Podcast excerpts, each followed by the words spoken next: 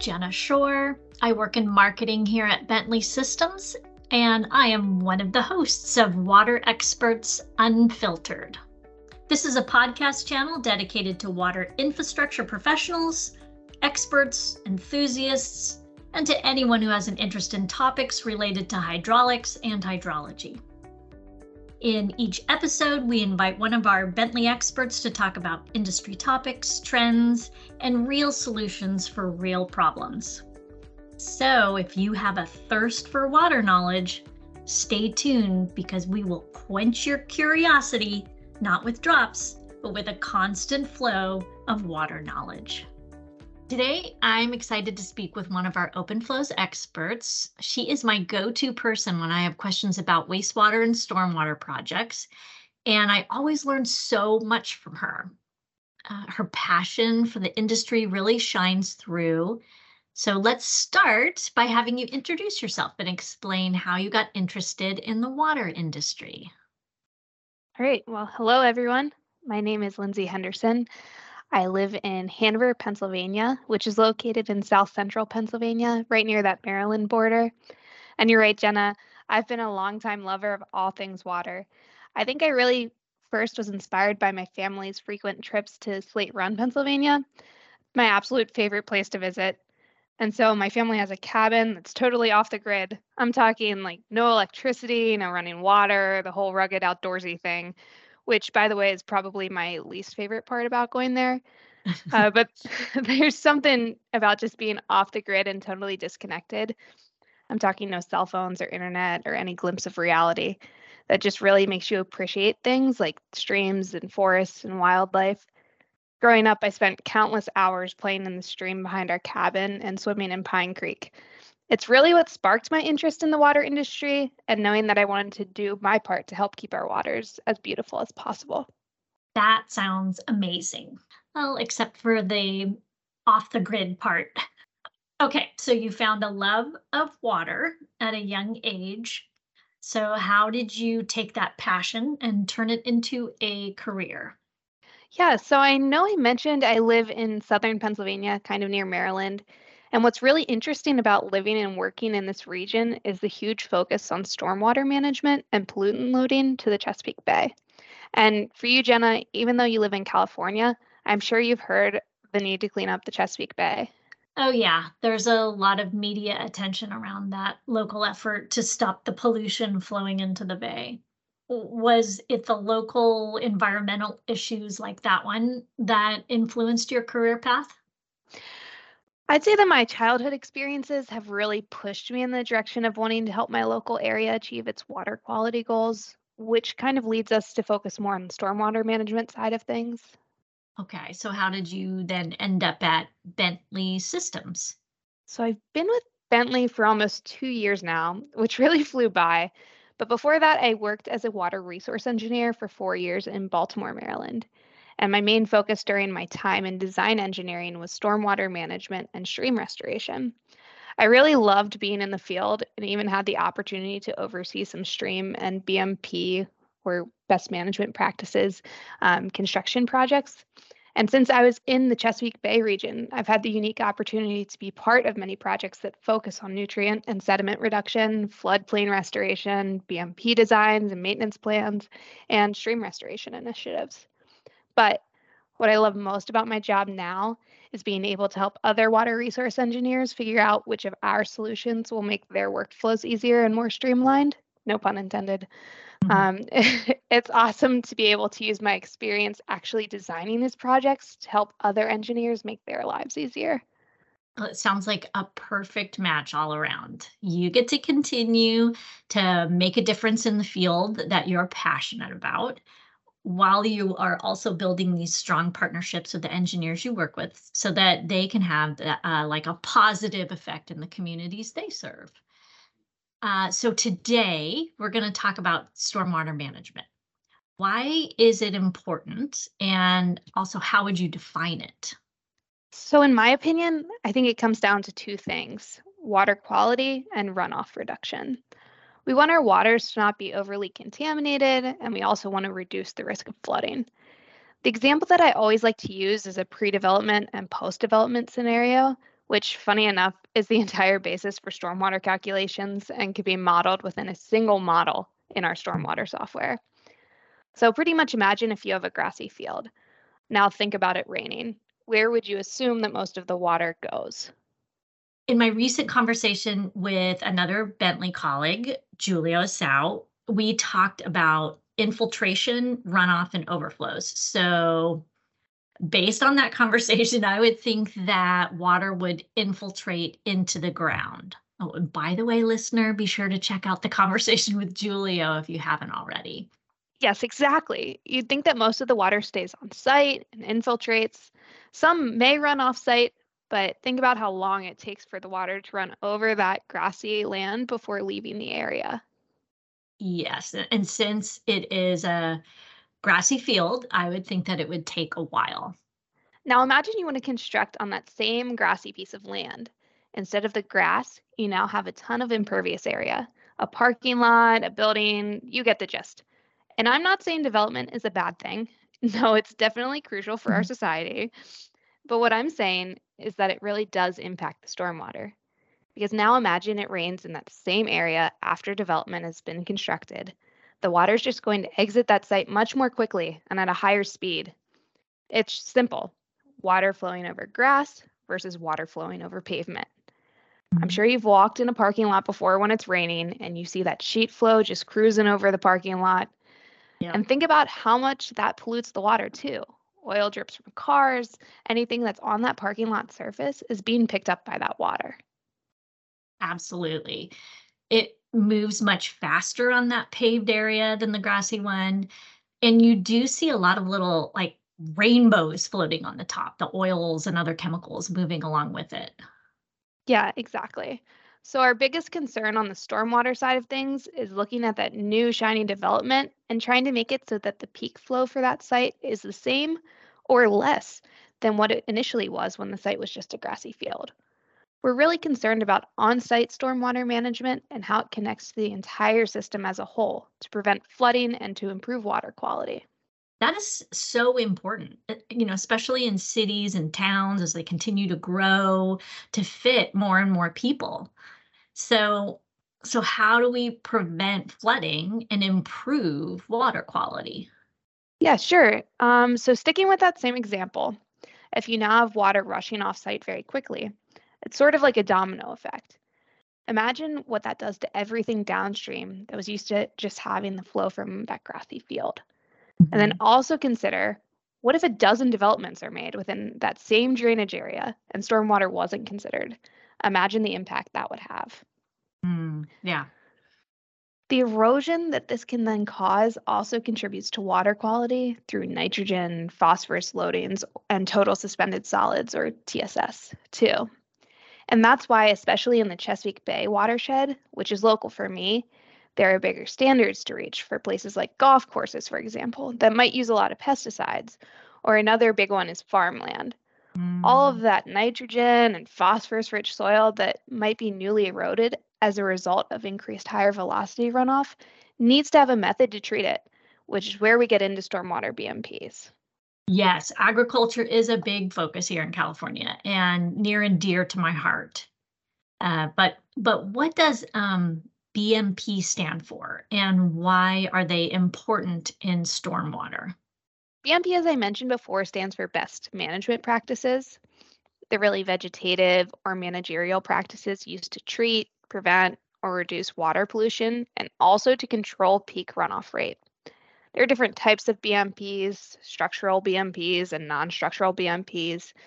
Structural BMPs are fixed to one location and they're pretty obvious in their physical form, whereas non-structural tends to be less obvious and could be something like wetland protection throughout a community or protecting riparian buffers or even just using grading and landscaping to divert runoff to a more vegetated area away from storm drain systems so that it could infiltrate into the ground. Okay. So can you give me an example of structural BMPs? Yeah, of course. Um, so an extended detention pond is usually an example of a structural BMP.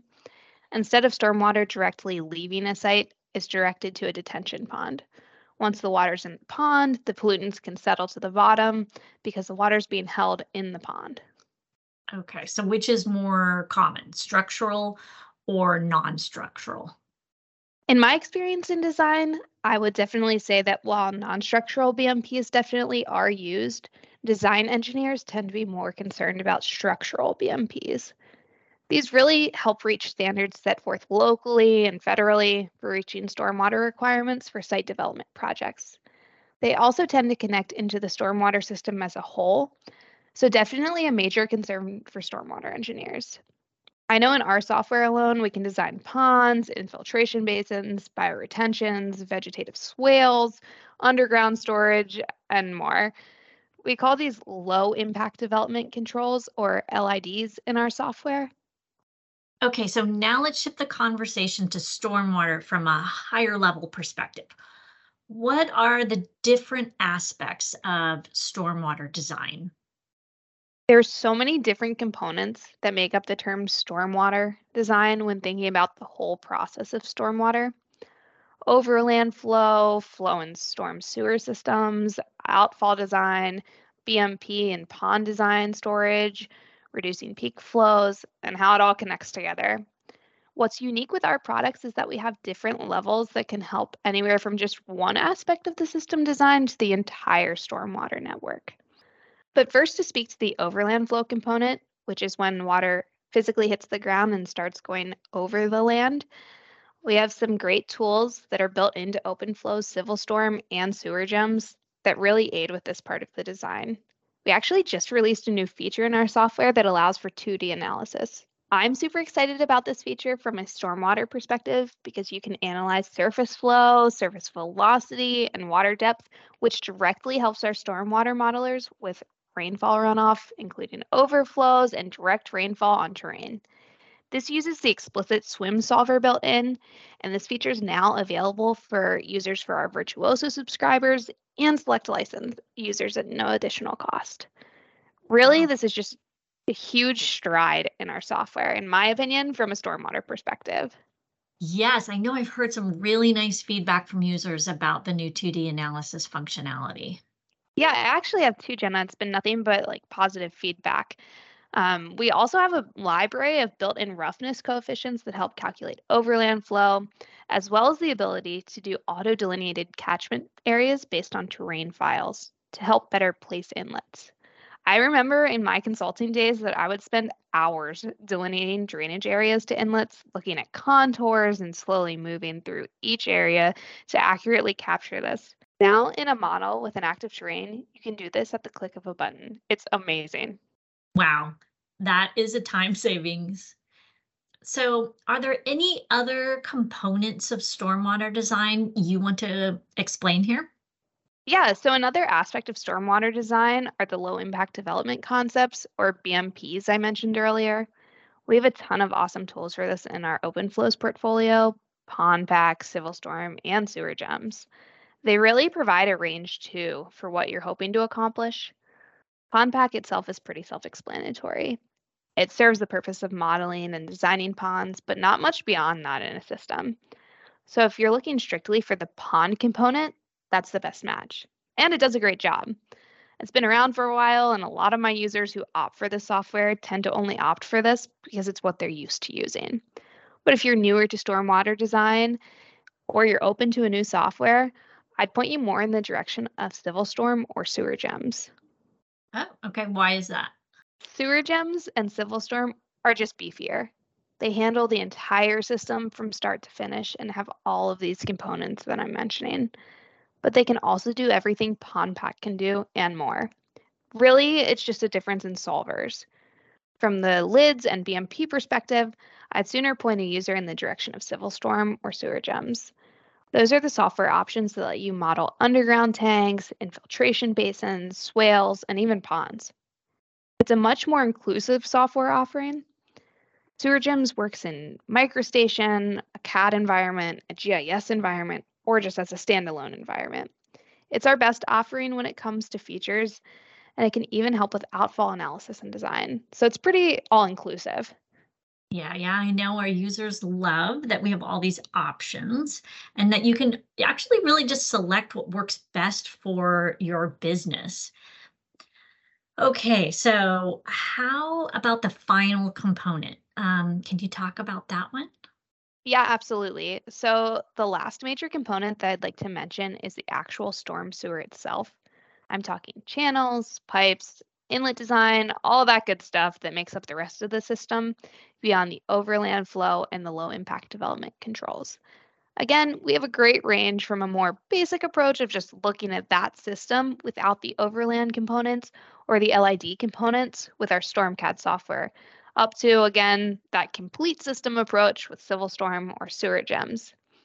In this phase of the design, stormwater engineers would be concerned about inlet placement and design and could really utilize that auto delineate tool I mentioned before that uses the terrain to help place inlets in areas with the most concentrated flow. This phase can also be looking at open channel analysis. That's often a huge component of a stormwater system. All of our storm softwares can analyze this and even look at culverts too. This tends to be the phase that people think about most, I'd say, when they think about stormwater design because of inlets and roadways, gutter design, all that good stuff. StormCAD, which is our most basic stormwater modeling, is already built into our Open Roads Designer for up to 100 inlets. But you can actually use StormCAD, Civil Storm, or Sewer Gems directly in Open Roads Designer to help with the drainage component of a road design. I did this a lot in my time working in design, and it was quite honestly awesome to be able to work directly in the file with all that roadway info. The integration was great, and then you can also take that file, whether it be StormCAD, Civil Storm, or a Sewer Gems file, and open it independently of ORD2 and work in a standalone interface. Just super flexible, really user friendly. But speaking to that, my first experience using StormCAD was in this exact scenario StormCAD and ORD for a highway drainage project. Having mostly done stream restoration and BMP projects at this point, it was a little out of my comfort zone, if I'm being honest. but the interface is super intuitive and really made for a great workflow. So that's just another added bonus, in my opinion. Well, you've come a long way since then. So. So if we go back to your first example of the grassy field, how does that tie back into all of this? Yep. So, one of my favorite features that all of my users find super helpful is the ability to model pre development and post development, all from within one model. And I know I mentioned at the beginning that these are the two major components of stormwater design that designers care about the most. I remember in my design days, and I'm sure a lot of other engineers are guilty of this too. You would have a model that was saved as pre development and then one that was saved as post development. It would be super annoying to have to close one and then open the other. And then any change that you make to one that impacts both scenarios would then also have to be changed in the other. You'd have to input rainfall data twice. I could go on and on, but overall, it was a pretty big headache. Yeah, that sounds really tedious. And I'm really glad engineers today um, have easier and more efficient workflows. Yeah.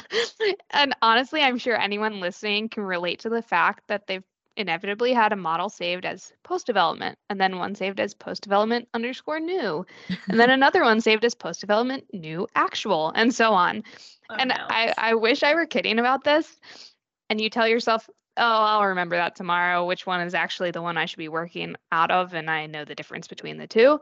And then you come back to working on the models and you're like, wait, wait a minute, what's the difference here? the, the problem being that you would have to entirely close one before opening the other just to figure out the difference. It was such a mess. Uh, yeah, and the pre and post development seems to be a pretty big focus for stormwater and it could get pretty messy and lead to design mistakes and lost time. But um, it does sound like the OpenFlows products are able to to fix this problem, right? Exactly. It was just causing a loss of time and silly errors to be made, in, in my experience. What's really awesome about all of our stormwater modeling software is we have the ability to model different scenarios and alternatives all from within one model file. So you save the time of having to close one file, open another, etc. You always can make changes to one design alternative and easily apply it to all of the scenarios, or even just specific ones. We have a parent child scenario management that really streamlines the design process and comparing these conditions. I definitely didn't take full advantage of this in my design days, but Mm-hmm. man, I would have saved myself a lot of time. Oh, well, so at least the engineers now can model all parts of the stormwater design, um, all in one easy workflow. So that's great to know that there are ways to make things more efficient and engineers can save time and, and focus on the actual design. I definitely agree, Jenna. It's all super streamlined. Even something as tedious as inputting rainfall is streamlined with direct imports and can be applied to all scenarios. Another small thing, but honestly, in my opinion, a huge time saver, is that we have a library of materials already built into our storm software. So engineers can save themselves the headache of trying to find roughness coefficients and Manning's N values. They're all just built right in there. It's such a thoughtful process from start to finish, from using our model builder tool to import existing systems you have in maybe like a shapefile or a CAD format, the whole way to custom report outputs, which can save engineers literally hours putting together Mhm. all aspects of a report or a or an appendix for a submission. It makes the design process as easy as possible. Plus, if you get stuck along the way, we do actually have a super great support system here at Bentley. We really just want engineers to succeed and have an easy time doing it. Oh, yeah, for sure. Bentley has incredible learning resources for really for all levels of learners. Uh, I know that users can find a ton of self-paced learning tools or they can connect with a support colleague for personalized training. We have lots of users that rave about the re- support that they received. Okay, we're at the end of our time. So thank you so much, uh, Lindsay. We've, as usual, I have learned so much. And um, the engineers who work with you and all of our other passionate experts are really very lucky indeed. Thanks so much, Jenna. And don't forget to subscribe to this podcast to learn more uh, from Bentley experts.